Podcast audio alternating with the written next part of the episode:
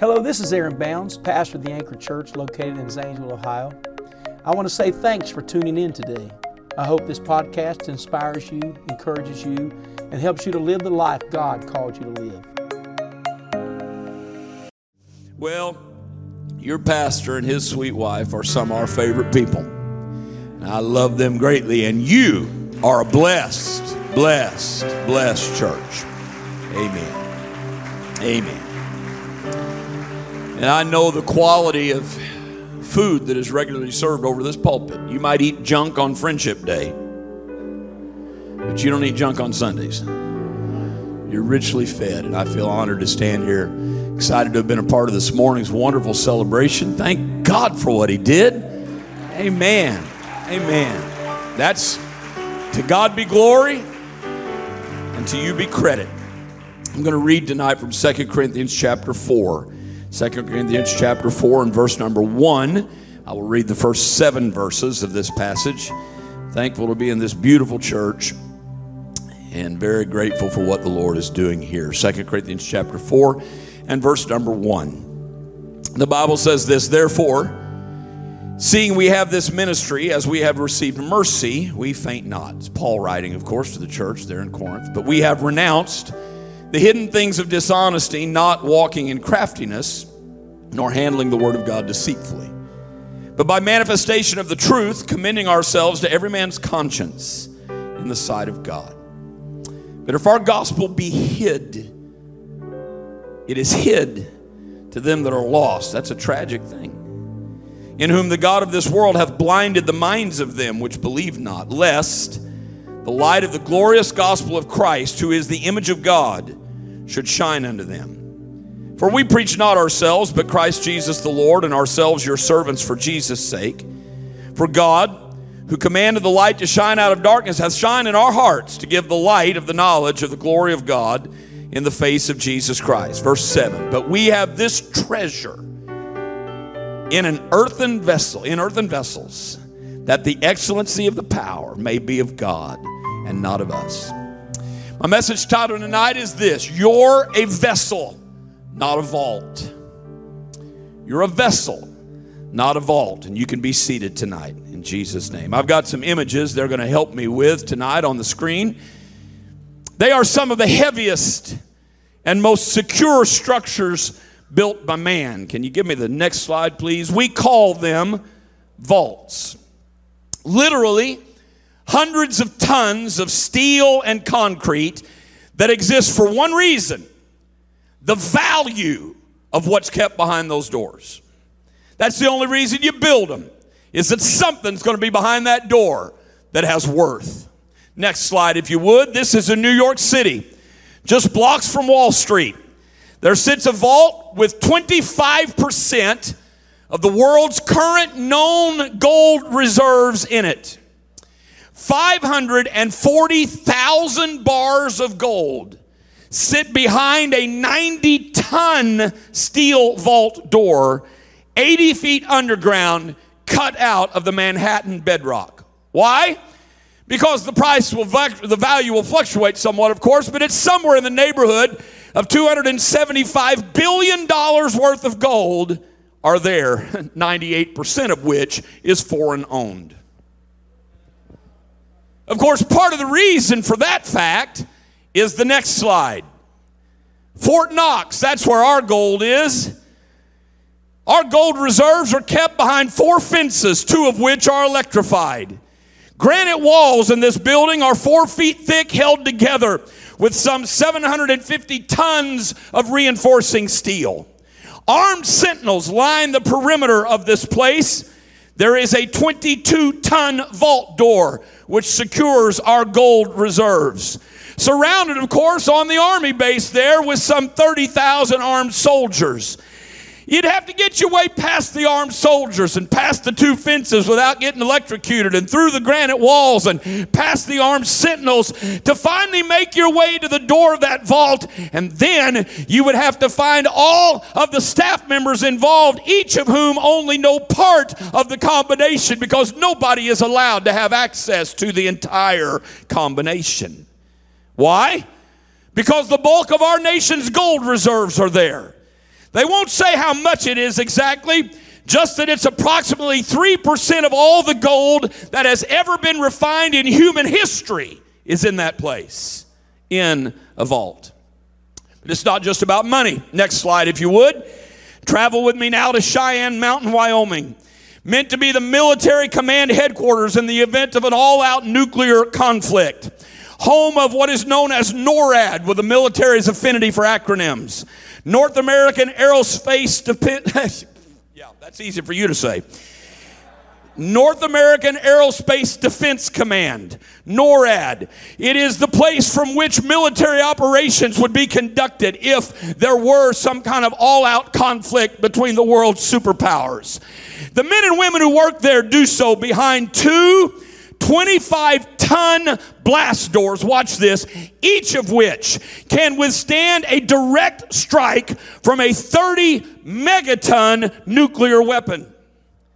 To put that into perspective, the bomb that destroyed Hiroshima at the close of World War II would have had to have been 1,429 times bigger to get through one of those doors.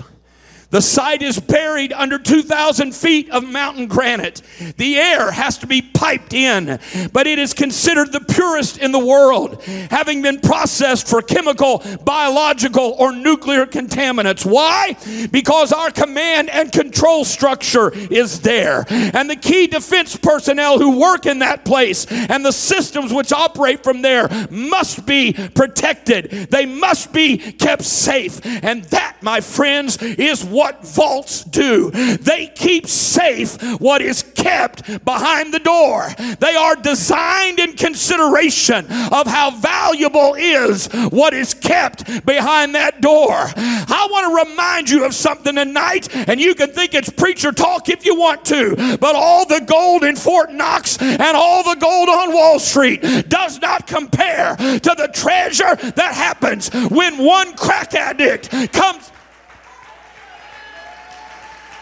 comes up out of the water speaking in other tongues. The night you repented of your sins and the Holy Ghost filled you, you got a treasure that's worth more than anything on this planet. Can I get a little more monitor up here, please? Don't hurt them, but please give me a little more monitor. I want you to understand you could stack up all the gold and all the silver and all the diamonds and all the rubies that Forbes 500 can amass. And you show me one homeless man that's filled with the Holy Ghost and he's richer.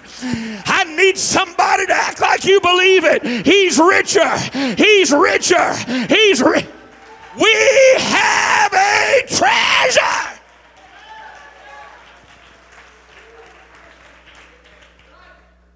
I tried to research what's the most expensive substance on the planet. And the best I can figure out, it's something called antimatter. I read about it. And the more I read, the more confused I became. Now, there's, I just know after service, a nuclear physicist is going to walk up to me and try to explain it. All I know is it requires a massive particle accelerator, which is basically a big tube that's like a mile around. Don't ask me how, but somehow they start one atom going this way and one atom going that way. And they get them rascals buzzing at near, very nearly the speed of light. And somehow they manage to steer those two atoms into each other. I wanted so bad to make a woman driver comment right then, and I'm not going to do it. I'll just, I'm going to let it go. God help me, I'm just going to let it go. But was that smart of me to let? Thank you very much. Houston drivers. They steer those two atoms, and when they collide, they tell me, don't ask me how they know, this is your tax dollars at work, that somehow something is created for just a split second at the subatomic level that's called antimatter. All I know is that they estimate And it goes away immediately. You can't keep it. But if they could keep it, they tell me that if they could accumulate it, antimatter would come in at a value of approximately 2,000 trillion dollars an ounce, comparable to gasoline.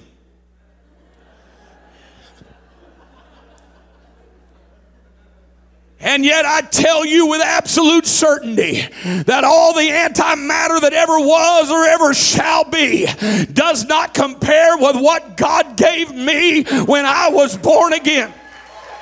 You can think it's preacher talk if you want to, but it's time the apostolics get excited all over again about what happened to us when the Holy Ghost moved in. If that thrill you anymore, it's been too long since you've had a drink of it. You've forgotten how broken your life was. But, honey, if you know that you don't deserve to be here, but the Holy Ghost has moved into your life, somebody ought to shout, somebody ought to lift your voice, somebody ought to clap your hands and run. Somebody ought to dance in the spirit. You have a treasure.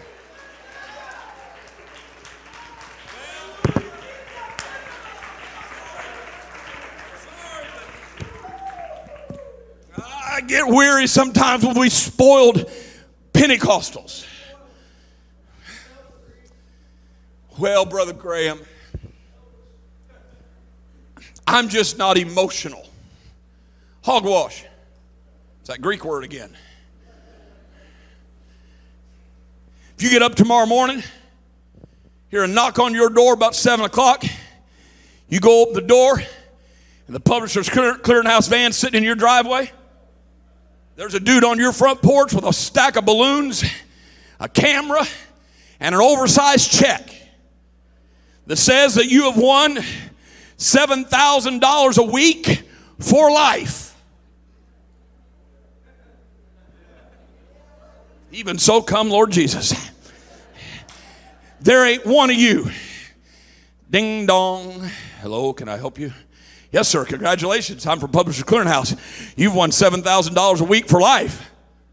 Well, that's wonderful. I'm sorry, did you not understand what I said? every week of your life, you're going to get a check. Seven grand. It'll never quit. You even get to will it to your kids or somebody you like, whatever.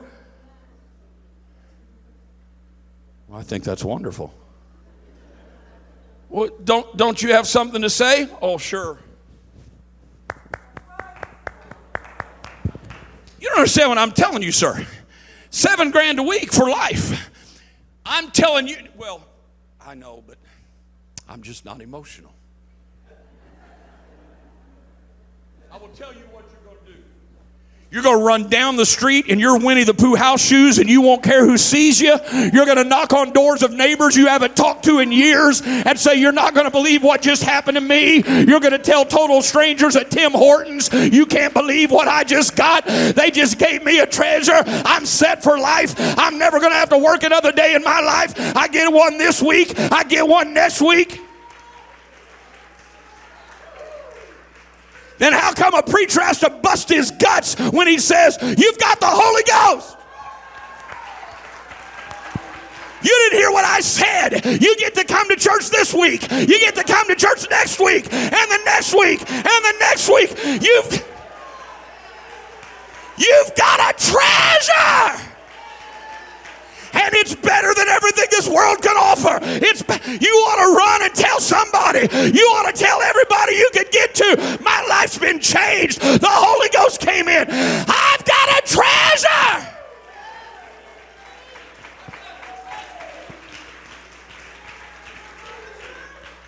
Ah, got a treasure. Colossians 1:27 says, "To whom God would make known what is the riches of the glory of this mystery among the Gentiles, which is Christ in you." You don't have some second rate, inferior version of a junior God. You've got Christ in you. When you drive home tonight, you've got Christ in you. When you go on the job tomorrow, you've got Christ in you. When the devil tries to attack you, you've got Christ in you. When your kids are struck with sickness, you've got Christ in you.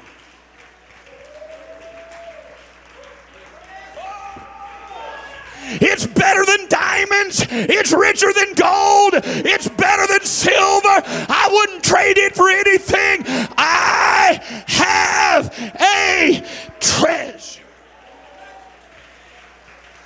Uh,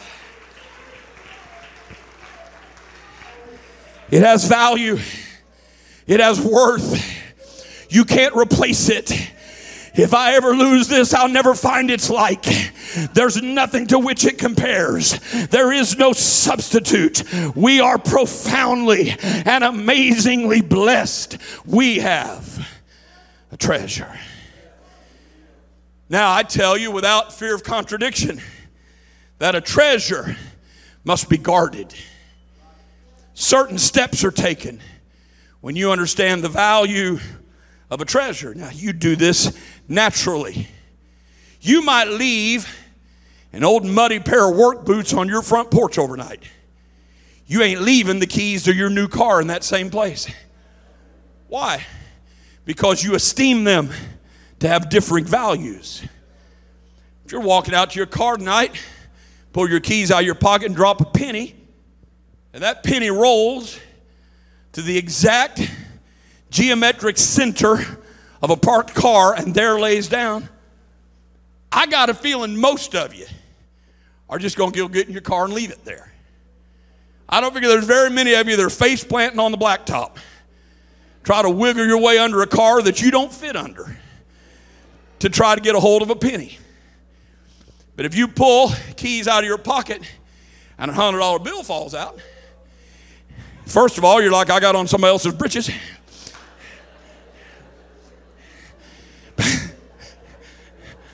That $100 bill goes fluttering and stops under the exact, exact geometric center of that car. You're going face first. You're, you're getting after it. And if you can't reach it, you'll take one of your children by the hind leg and drag it out or something. You just, you ain't leaving that thing there. Right? Am I lying? You ain't leaving that there. And if you are going to leave it there, I want to follow you to your car tonight just on the off chance that I may have to borrow one of your children. I don't have mine with me, but I'll do something. I, I'll sit there and wait for that guy to leave. He got to leave sometime. Why the difference? Why the difference in my commitment? Why the difference in my actions? It's the difference in the perceived value of what's under that car. See, if you saw me on my belly reaching under that car, you might laugh at how I live. But not if you understand the value that I see. You might make fun of me for the way I live unless you understand the value of what I have. Laugh at me if you will for my commitment, but I know how rich the treasure is. Make fun of me if you will for how I dress, but I know about this treasure. Laugh at me if you want to for how excited I get in church, but it's only because you don't understand like I do the treasure that God has placed in my life. I'll show you another example. I, years, I'd safe deposit box at the bank, $100 a year. Keep passports in there, stock certificates, old life insurance policy, you know, stuff like that. I have never walked into that bank, told them, hey, I need to get my safe deposit box, please. Certainly, Mr. Graham. They get the key and I pull it out. Would you like a private room? Yeah, I do. I've got some things to put in there. Got a Shop 'n Save bag with a broken shoestring, a burnt-out light bulb, and a spatula we melted by leaving it on the stove. Mr. Graham, what are you doing? I'm putting this in my safe deposit box. They're going to call for medical help for me. Because they're going to say, why would you go to such lengths? To protect things that have no value. But if I came walking in there with a stock certificate for an original share of Google, they're only going to say to me, why didn't you already have this in here? Why, why haven't you been protecting this? Don't you know what that's worth? They would make fun of me for the steps I had not taken when they understand the value of what I have. Okay. Oh, you beautiful, godly, holy, righteous young ladies. When they start to make fun of you at school for the way you look, when they start to mock you about that, the dress, the hair, You don't have to be ugly. And I'm not asking you to rub anything in their face, but I would to God you just remember this sweaty old fat preacher from St. Louis that looked at you and said, The only reason you guard it is because it's a treasure. And when they want to make fun of you, the only reason is because they don't understand what you've got. They don't know what it feels like to talk in tongues. They don't know what it feels like to have your sins washed away. They don't know what it feels like to I feel somebody feeling a little bit of the treasure today. Would you let that gold dust run through your fingers and say there's nothing crazy about protecting a treasure? I tell you today, however I have to live, whatever I have to do, whatever I need to wear, however I need to act, wherever I need to go, wherever I need to not go, that's not a high price to protect a treasure. I maintain that when we clearly understand the value of what it is to be an apostolic, no measure of safety is too great to protect this treasure. Well, can you prove to me that'll send me to hell? Doesn't matter. Does it put my treasure at risk? And if it puts my treasure at risk, ain't coming in my house. If it puts my treasure at risk, I ain't bad mouthing the pastor when he tries to give me instructions. If it puts my treasure at risk, I don't want anything to do with it because I love this so much that that doesn't seem foolish at all.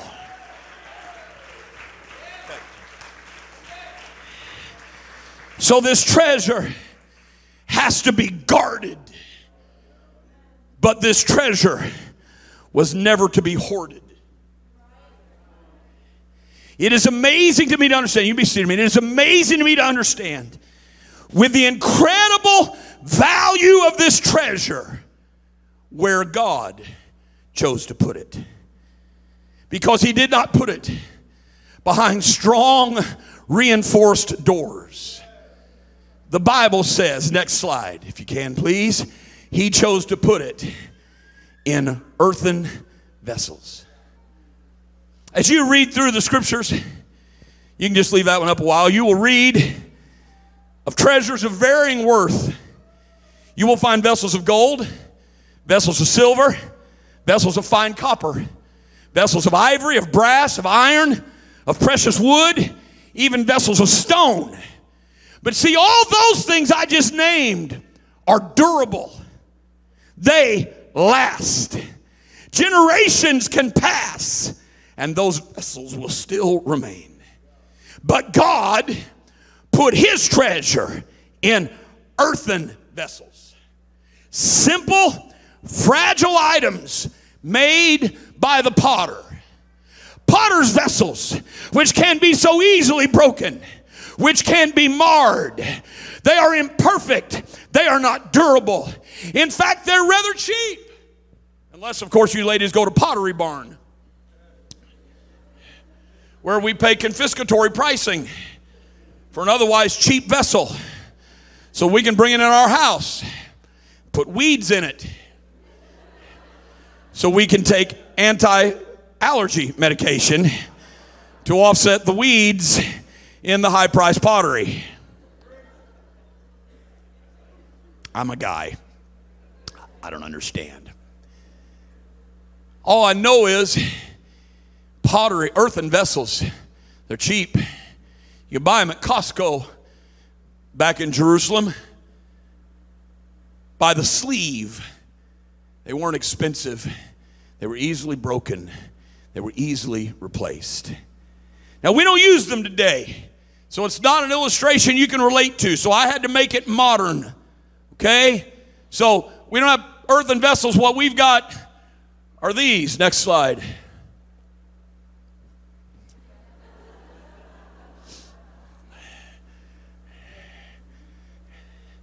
Cheap, common, not him, this.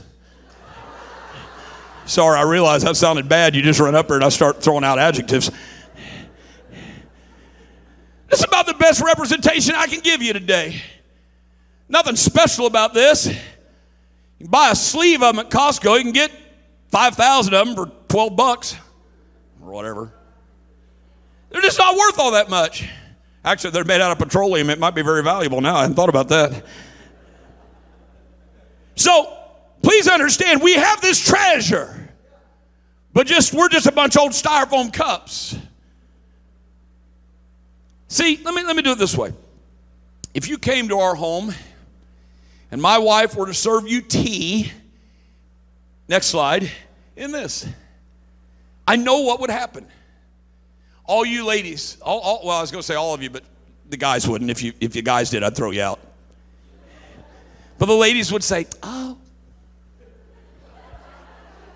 that's lovely. How, how long's it been in your family? Did your grandmother give that to you? Did it come over on the Mayflower?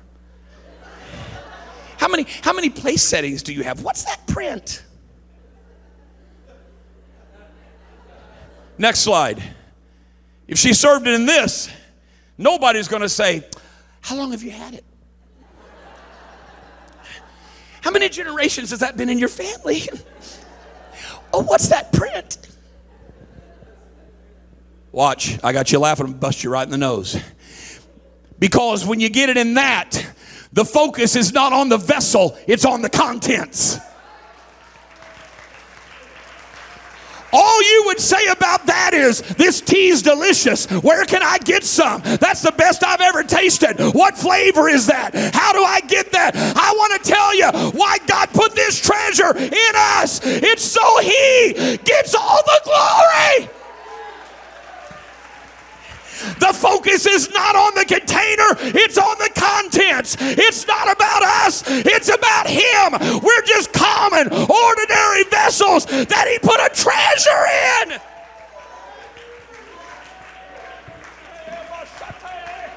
when the guests come in here, I don't want them to talk about you. I want them to talk about the contents. I've never felt anything like that. What is that? What flavor is that? How can I get some? The point of a simple vessel is that the focus is not on the vessel. The focus is on what's in the vessel. God didn't put his treasure in a vault, he put it in a vessel. And he put it in a simple, frail, broken, flawed vessel like me and like you. Styrofoam cup can have emotions? Probably not. Those can't. We can. But you'd have to think that styrofoam vessel would feel itself pretty blessed if some high dollar, valuable liquid were poured into it. Talking to the other vessels, dude, I usually only get Kool Aid. Best I ever had was lemonade. Ooh, look what they put in me this time. I feel blessed. I got new wine in me.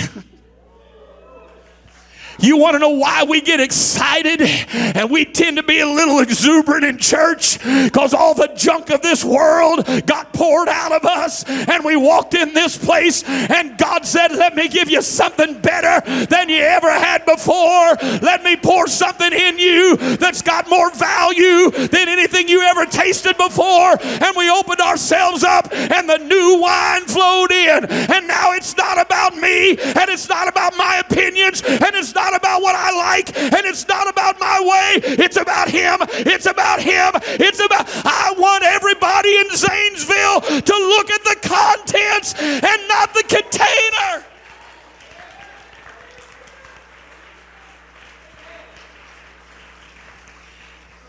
Paul told the church in Corinth, For ye see your calling, brethren how not many wise men after the flesh, not many mighty, not many noble are called, but God hath chosen the foolish things of the world to confound the wise, and God hath chosen the weak things of the world to confound the things that are mighty, and base things of the world, and things that are not, yea, he hath chosen to bring to naught things that are. Why? That no flesh You ain't got nothing to glory about when you realize you're nothing but an old plain styrofoam cup.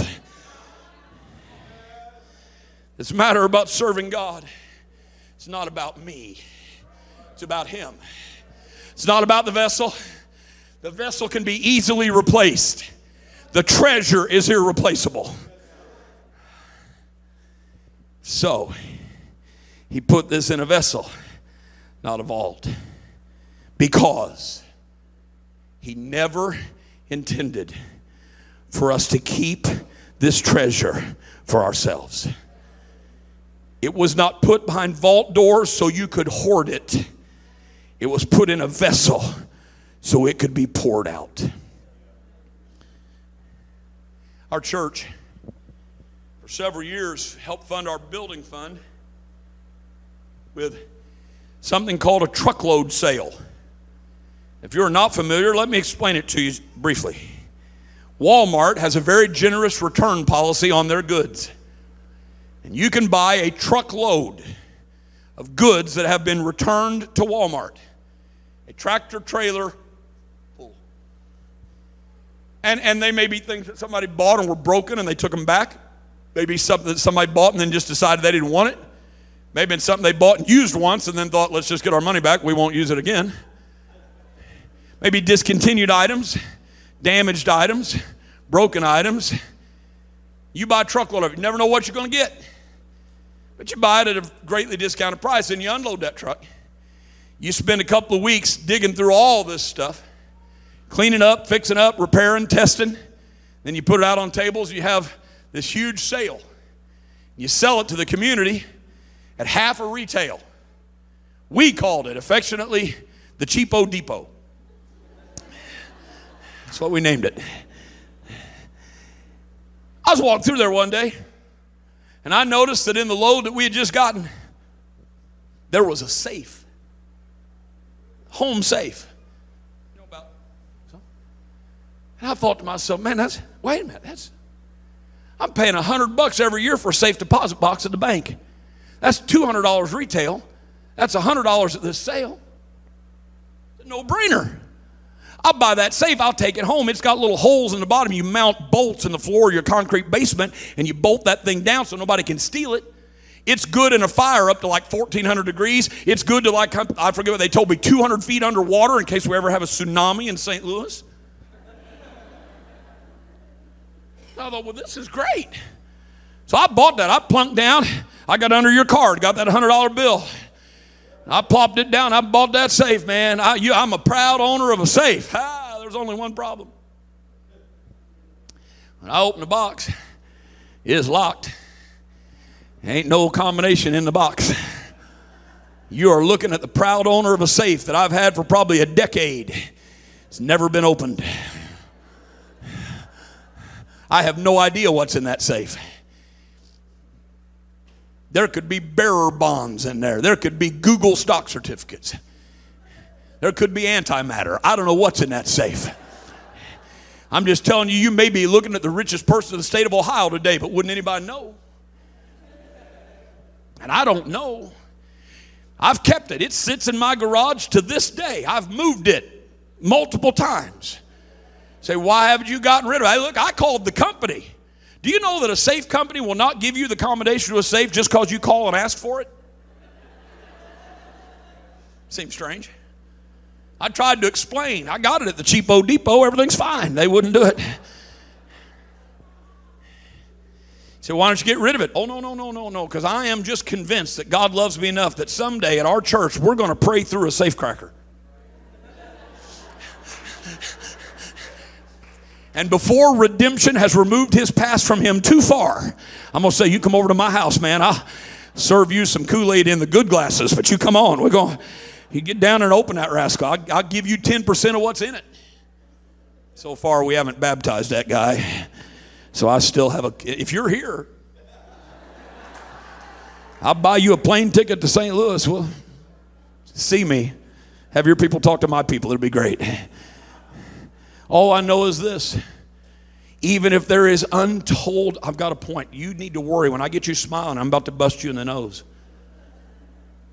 There may be untold wealth behind that door, but it does me no good so long as that door is closed to me. And I tell you in the fear of God today that while we have shouted about the value of this treasure, it does the person down the street from you no good as long as it's kept behind doors that are never opened to him. I preach to you today that God did not put this treasure in you to keep it. God put this treasure in you to share it. As he told the 70 disciples when he sent them out, freely ye have received, freely give.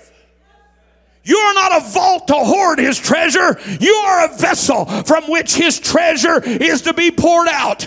God wants you to pour this treasure out in home Bible studies. God wants you to pour this treasure out in Sunday school classes. God wants you to pour this treasure out in nursing homes. God wants you to pour this treasure out in daughter works. God wants you to pour this treasure out in prison ministry. I'm telling somebody, he didn't give this to you just so it would be yours. He put it in a vessel so it could be poured out.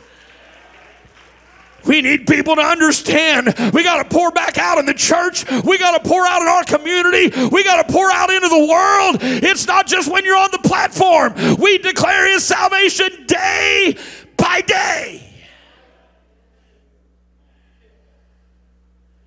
I read recently about a place, and they've got a picture of it here on this on the screen. I'm almost done. You can show them this next slide. This is what is known as the Svalbard Global Seed Vault. In the event of an Armageddon type nuclear war or severe asteroid, collision or, or something like that, that might wipe out all plant life on the planet, someone with way too much money has built a vault, this vault on the island of Spitsbergen, which is only 620 miles from the North Pole. It is surrounded by hundreds of miles of frigid ocean and ice and a host of hungry polar bears. It's buried in the ice, but well above sea level. Behind four vault doors, each one that gets progressively bigger, is a supply of the seeds for some 500,000 of the world's plant species. The idea is if we had a disaster that wiped out plant life, you could get there, get the seeds, and you could reconstitute agriculture on the planet. That had to be done by a government committee. Because I'm trying to figure this out. So there's a horrific disaster that wipes out all plant life and most people. And suddenly, in a world with no communications and no transportation, one guy in Australia, one guy in Brazil, one guy in Belarus, and one dude in Boise somehow make contact with each other. They get together in northern Norway and they set out in a canoe. And they roll hundreds of miles fighting off radioactive polar bears. And they get here. And one of them says, Okay, Bob, where's the key? I thought you had the key. I don't have the key. You have a combination? No. And humanity dies an ugly death. The last hope for mankind perishes outside a door, on the other side of which is the answer to their hunger.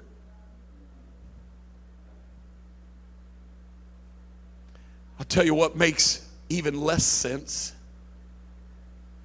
The guy you work with that you've never mentioned God to, and he dies lost when just on the other side of your door is the answer to his hunger. Can I tell you today, God did not put this treasure in vaults, He put it in vessels. There are people in our community tonight dying of spiritual hunger. Thank God for what He's done here. I look at this congregation, I think where you've come, and I celebrate and rejoice with you. But God help us God help you. Will you let me be your friend tonight? God help you from ever getting comfortable with this church being this full. Hey, the bills are paid. We can raise 160 grand if we need to. We're in good shape. Yes, you are. Thank God for a wonderful church. Great music, great facilities, great pastor. Thank God. But the guy down the street from you, who's on his way to hell, he doesn't need you to tell him about the treasure inside your vault. He needs you to start pouring out that treasure into his life. And as much as I love to preach while we're running and jumping and shouting, the Holy Ghost constrains me tonight to remind you that He didn't put this treasure in you just so you can come to church on Sunday and shout when the preacher gets excited and tells you it's worth more than gold. He eh, eh, put this treasure in you so you'd walk down to McDonald's and tell somebody, I got something for you. I got a treasure. You got to feel this. You got to experience this. The greatest thing in my life can be the greatest thing in your your life. Come on, church, we got to get gripped with this again. He did not put this in you for you to hoard it, He put this in you for you to share it. You be seated a minute, I'm done with this. Here's the amazing thing about cheap vessels. I mean, literally, that cup, probably if you factored it out, it can't cost eight cents, a dime. I can't imagine it costs that much, probably significantly less. And yet, in spite of the cheap nature of that cup, if that thing, if we could eliminate, there's some water in this cup in case you're wondering, okay? I know that's not an uncommon experience around here right now.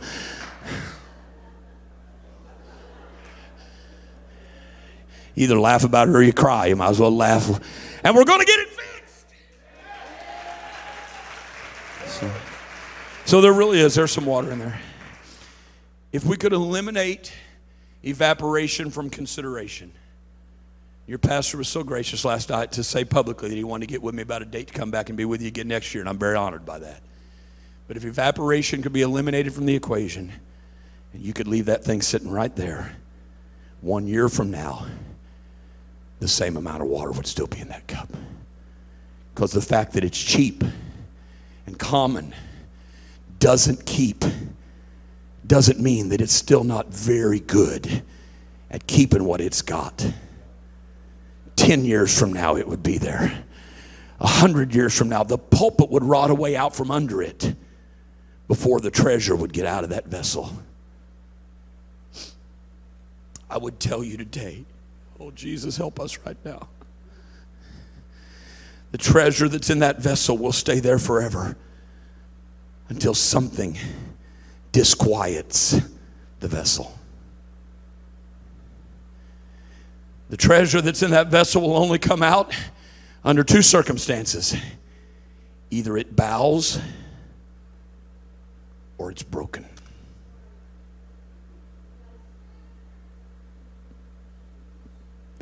And I tell you, in the fear of God today, that the Lord is so desperate for the treasure that is in this church to get into your community. That if I won't bow, he will break me, but he's going to get the treasure out. Somebody better hear me right now. If you've gone through a hard season and you've got some scars and you've got some wounds, don't get bitter. That's just where the treasure flows out of you. Somebody better hear me right now. If you've been through a hard time and you've got some scars, the good news is when you walk on the job, the treasure just pours out of you. When you walk through the grocery store, the treasure just flows out of you. When you're down at the restaurant, the treasure just just flows out of you. Just stay standing, I'm done. And you come to church next Sunday and you say, God, fill me up again, and He pours it in again. You can't even get out the door before it's running out of you again. You say, God, I sure wish you'd heal my scars. God said, No, I gave those to you. So the treasure would touch your neighborhood and would touch your loved ones and would touch your family and would touch your coworkers. Don't you begrudge the scars. I'm saying, God, break us. God, I bow my will to yours. Break me. Do what you have to. But I can't just remain sitting upright on my pew looking like a pretty Pentecostal while my neighbors are going to hell on the other side of a door that locks up the treasure that you put in me. So, God, I will bow to you and I will accept the brokenness. will let you break me as you need to. I will throw myself on the rock and be broken, or the rock can fall on me and grind me to powder. But one way or another, God, get this treasure out into our city. Come on, I need a preaching church right now. Get this treasure out into our schools. Get this treasure out into our prisons. Get this treasure out into our neighborhoods. Get this treasure out into our daughter works. God! Would you throw your hands up and begin to talk to Him right now? God sent me with a message tonight. I know it of a certainty that He wants you to be thankful for the treasure, but not so you can keep it, but so you can share it. No, no, no, no, no. I want you to call out with your voice. I want you to call out with your voice. The number of Bible studies in this being taught in this church needs to double. There need to be twice as many people teaching a home Bible study a month from now as are teaching right now. Somebody's got to say, God, do what you have to, but don't leave this treasure inside a vault. Come on, pray, church, pray, pray. I wish some of you would keep praying, but make your way down to this altar. I wish some of you'd come down here, come running, and put your face down in the carpet and say, God, I've been keeping this treasure too long. I got to share this. Come on, don't stop praying just because you're walking. I want you to lift your voice down here and make some covenants with God. And and say, God, I will let it pour out of me, out of my hurts, out of my blemishes, out of my flaws, out of my wounds, out of my disappointments, out of my pain. God, let this treasure flow out of my life. I'm done screaming at you. This prayer time is yours now. But I would to God you'd pray like a bunch of Holy Ghost filled people. I would to God you'd lift your voice like a bunch of apostolics, even with your face pointing downward. I wish there'd be groanings and wailings and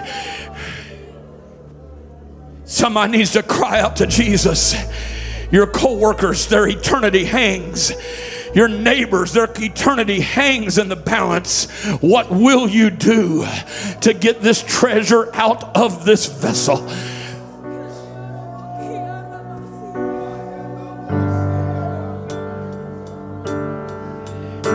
God, get it out.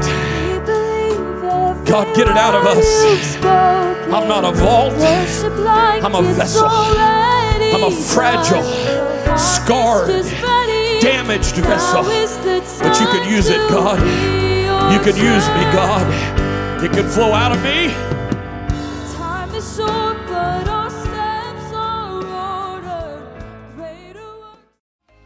Thanks again for listening to the Anchor Church podcast. If you enjoyed it, make sure you subscribe so you can keep up on our weekly sermons. If you're in the Zanesville area, we invite you to join us on Sundays. You can find all the details on our website at theanchor.church. Again, thanks so much for listening, and we hope to see you soon.